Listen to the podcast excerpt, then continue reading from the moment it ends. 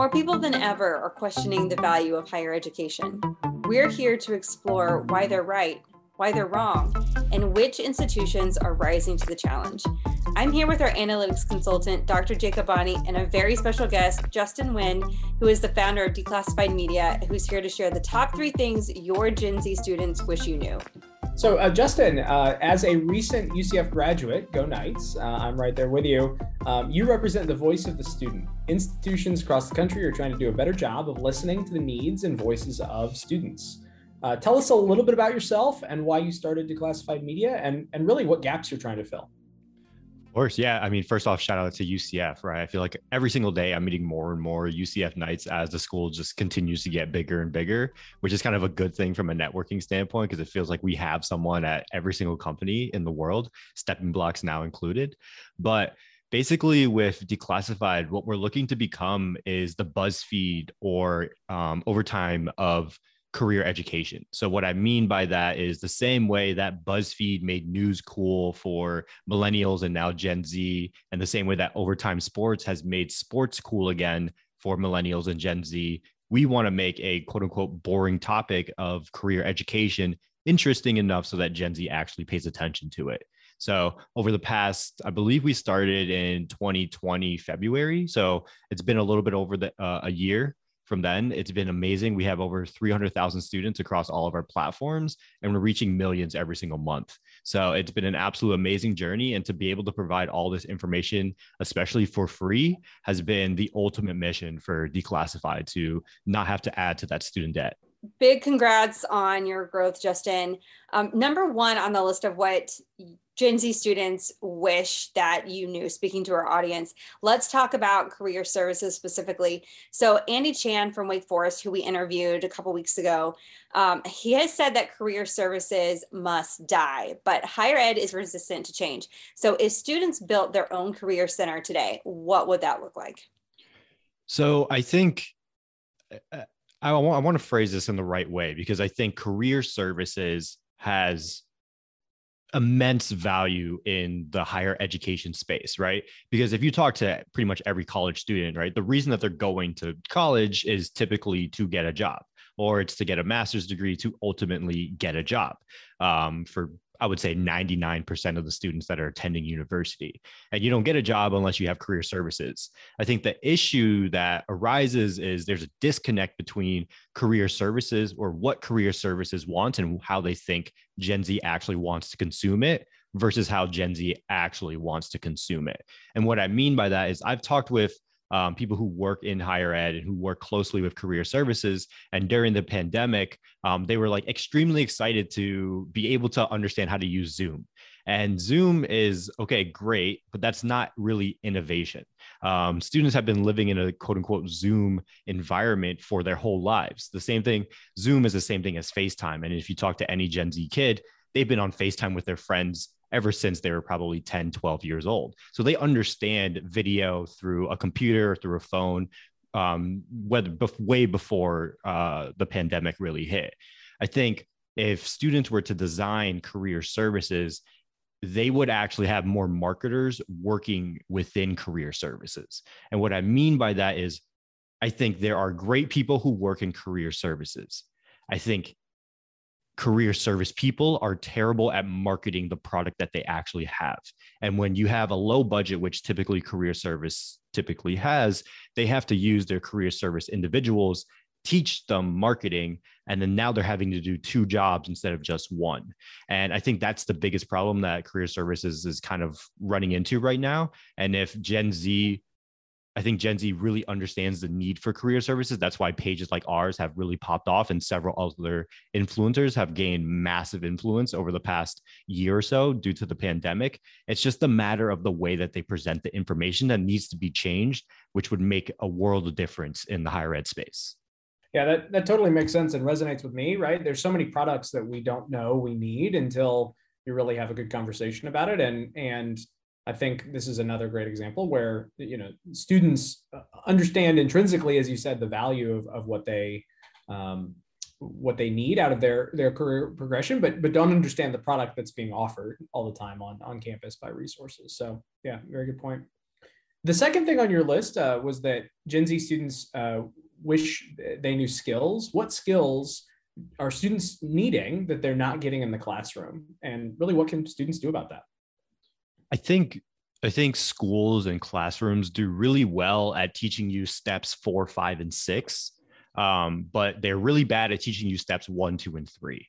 I do think that there needs to be more of basic studies within universities. And I know we've got like gen eds, but imagine being able to replace gen eds with like full Microsoft suite um, like understanding. I know like most universities have a bit uh, like some courses around that, but it's not really nailed in as a necessary skill um, within your four years of working. And that might seem super like rudimentary to anyone who's in like a nine to five, but there's so many interns that we brought on to declassified where I'm like, hey, can you send me a calendar invite for that so I can lock it off on my calendar? And they don't know how to do that. Um, and I think like a simple basic skill like that is so important to just lay down the foundation for the future. Again, you can learn theory, you can learn um, micro, macro economics, whatever it may be. But if you can't send a calendar invite to block off time with your boss, you're never even going to be able to have that conversation with that individual. So I think there needs to be more basic skills um, sort of baked into the curriculum. One of them being Microsoft Excel, and the other one is actually how to use LinkedIn. I think, again, if you talk to most students, they will say that they have a LinkedIn profile, but that's really about it. And that's about as far as the extent of their knowledge of how to use the platform. They don't know how to send personalized invites. They don't know how to create content to then bring recruiters to their page. They don't even know that recruiters don't even cost them money right? And they think that recruiters will end up costing them money, so they don't end up reaching out to them because they're like, why would I want to reach out to someone when I don't even have money to pay for college, let alone pay for a recruiter? So there's all these different sort of like very small things that seem very common knowledge once you get into the nine to five job that needs to be translated, especially in that freshman sophomore years of uh, college how do you feel that universities are doing when it comes to supplying the skills that employers are actually looking for like when it comes to you know what students are learning in the classroom and what employers actually um, you know look for on a resume when it comes time for those graduates to to find that job. Do you feel like there's a disconnect there? Do you feel like universities are doing a good job of of teaching their students real world skills that are in demand? You know, what is your opinion on that yeah, so I'll I'll answer this with a story because I think this story kind of really puts it into perspective. So in 2017, I want to say I interned for a Fortune 500 company, and it was great. I got to go to their headquarters, and I think this really encapsulates how higher ed kind of teaches students, especially when it comes to these basic things that should be kind of common knowledge in the nine to five space um, we i was working in the finance uh, side of things and they brought the whole finance intern team into this private office for like a little training session. And the first thing that um, the person that was teaching the class goes and asks is hey who here knows how to do a pivot table? Now everyone in the college of business has heard of pivot tables. You're talking about it in class. Maybe your teacher has done you has maybe done one example but it's never been something that you've actually done repetitively enough that you understand how to do it right off um, right off the bat. But you you think that you know it because you hear about it all the time. So all of these students raised their hand. I didn't because i was like i'm not going to lie. I really i know what a pivot table is. I've seen it being done on microsoft excel but i couldn't tell you how to do it um, if you put a microsoft excel sheet right in front of me. All these students raised their hand the teacher goes hey who of you wants to do the example as every teacher always does and no one ends up going up because no one actually knew how to do pivot table, even though we've all heard the term. So that's what I, I mean by I think higher ed does a really good job of teaching you steps three, four, and five. Like they'll they'll push things into your brain so that you know about it, but they're really bad at like making you understand how to actually do the skill when you're outside of a classroom orientation or outside of a teacher just asking you to do it for a homework assignment where you can just quickly Google or watch a YouTube video and then you'd be done with it. So I think uh, that story kind of answers that question a little bit. Finally, number three, let's go wild card here. What is it that Gen Z students wish their universities knew? I think what Gen Z wishes that universities knew and understood more was how to be just a little bit more fun. If you look at the brands that have really resonated with Gen Z over the past five years or so, um, you're thinking about like Wendy's on Twitter, um, Adidas because of their creator line. All of these brands are very open to what their community is suggesting them. And I think with higher ed, higher ed loves to say, hey, give us your opinions, give us your opinions, but they rarely act on it. Um, and I think that's the biggest problem. I think there's a big space where, especially right now, because there's so many influencers on all of these campuses around the US, especially because of TikTok, a lot of these students have just seemingly blown up. There's a huge space for schools to start working with their influencers on campus in very low cost ways to build up more um, reputation within the students because the students will resonate with an influencer, but it's very hard for the student to resonate with the president when the president is talking or giving a, a keynote or something. Let's be honest, most of the students' ears are probably turned off. But if it's an influencer who has a million followers that just happens to go onto your campus, they're probably more likely to listen to that person. So I think there's so many different ways that universities need to listen to their students a little bit more and understand that hey if you're a little bit more open if you're a little bit more fun you don't have to be stuck up all the time. We just want a little bit of authenticity here. We're paying you tens of thousands if not hundreds of thousands of dollars. Just give us a little bit more insight into what's actually happening and the the goodwill between students and higher ed will change dramatically. Justin that really resonates with me. You know as, as somebody with a, a degree in higher education we've known for decades uh, a, a, theory. It's called Astin's, Astin's theory of involvement. Uh, and Astin's research indicated that students learn more, if not just as much, from their peers as they do from faculty and staff. And so it makes total sense that you would say, you know, students would resonate more with influencers or their peers than uh, the president or, or a dean uh, of their college. So yeah, it, it's really interesting how your sort of practical expertise aligns with that theory uh, that's been a foundation of higher ed for for decades. Yeah, I mean, if you look at UCF as an example, right? I can almost guarantee you that if the president of UCF says something, tells the students to go and do something, very little students will actually go and do it. But if you get Knightro to go tell the students go and do something, I mean, they're jumping into the the fountain in the middle of campus because Knightro's down there with them, right? Um, I think that's that's what higher ed needs to realize and understand. And there is a huge opportunity. Like imagine uh, if sorry, uh, again, I'll just use UCF because I know Jacob knows UCF and it's one of the largest schools in, in in the U.S. But UCF has a growing football team. We have a huge stadium, and typically the box offices are kept for um, like corporate clients and things of that nature, right? But imagine if once a year you invited all the influencers on campus um, to a all paid for box office treatment where you gave them the the champagne, the free food, whatever it may be, and all you did was maybe you asked them to post something on their story, or maybe you asked them to do a, a YouTube vlog on it, or create a TikTok or something. That will give so much goodwill between the university and not just its current students, but future students that are following that influencer as well, that people be like, oh my God, I want to go to UCF because they know how to treat their students. And all that took was you bringing an influencer into the box office and creating this experience that you're already doing to other corporate clients. It's not anything new. You're just doing it for a younger audience. And there's so many other ideas that I have around something like that that I just can't wait for the right university to say yes, because um, it's going to be amazing whenever someone does.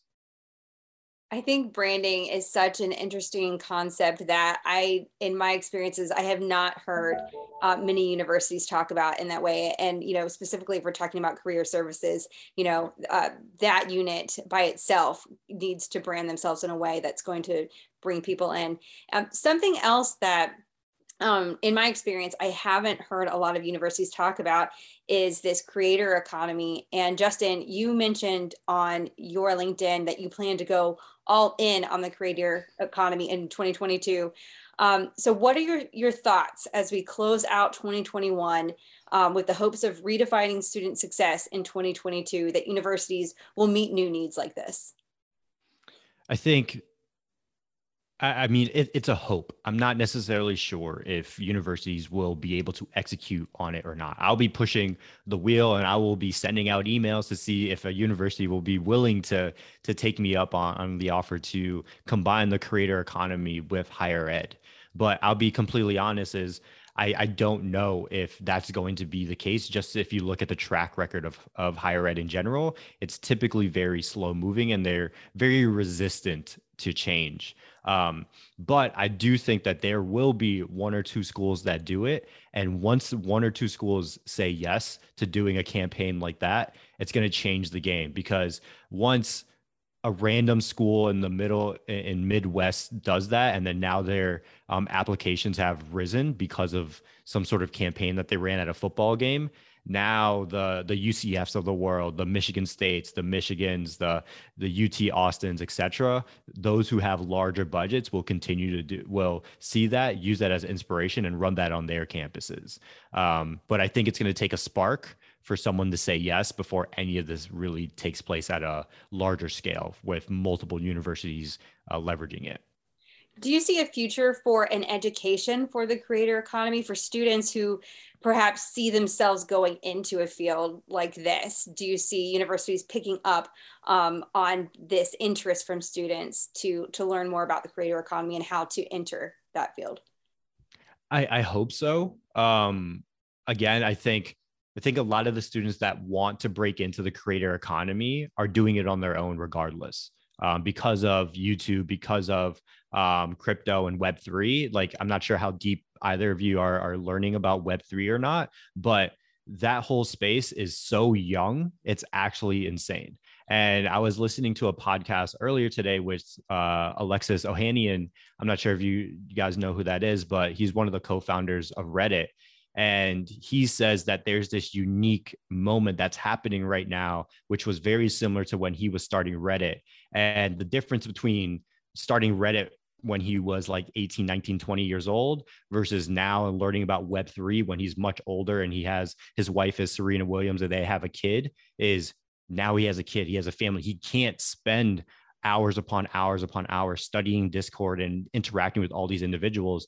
Whereas 15, 16, 17, 18 year old kids right now can. And I think most of the kids that are really actually interested in the space and who are going to make a difference, they're going to be doing it on their own. And I think that's going to cause a huge problem for for higher ed in, in, in the long run. So my final piece of advice to like any university that's listening out there, whether you're the head of the career service department, the head of the business school, or you're the president of the university, is genuinely listen to your students. Like go and sit down and talk to 10 15 20 students. It'll take half a day maybe but those insights that you'll hear in authentic conversations with them with you being authentic with them will probably change your outlook of what higher ed looks like to you. Um, learn from them and then just keep an eye on the creator economy because if you can leverage listening to your students and combining that with the creator economy of the creators that are looking like the students sounding like the students and interacting with those students on a daily basis it's going to be a recipe for success no matter where you implement that of career services the athletic department or if you're even looking for donations right? Because it's probably much easier for an influencer on campus to ask for you to donate to this wonderful school that has helped this person launch their creator platform than it is for you to go and ask for um, $20.22 for donating back to the class of 2022, which I know many universities do. Um, it's all optical and it's all about the way that you say things, not what you say. And I think a lot of universities are going to be having to learn that over the next couple years.